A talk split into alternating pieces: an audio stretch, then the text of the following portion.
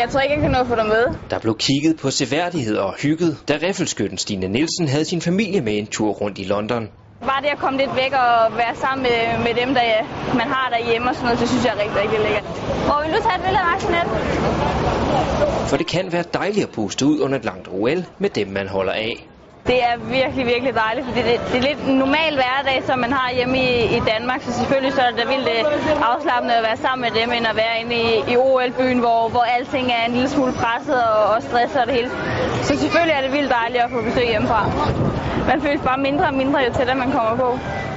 For familien er det også helt unikt at være i London for at se deres datter til OL.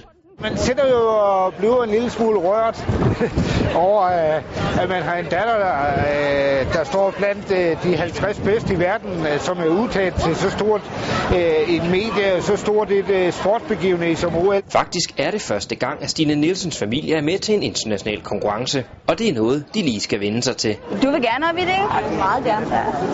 Man er jo så spændt, og jamen, det, det er jo en stor glæde at have personer med, især når det er ens egen datter, jo. Jeg tror, de er næsten lige så nervøse, hvis ikke mere nervøse, når jeg skyder, end jeg selv er. Så jeg sender bare, hvis jeg får bliver nervøs, sender jeg det bare op til dem. Og noget af det allerbedste ved at mødes med sin familie under OL er, at man kan få lidt af den gode mad fra mors kødgryder. Du kan bare tage med hjem til os og spise det. Ja, du med hjem.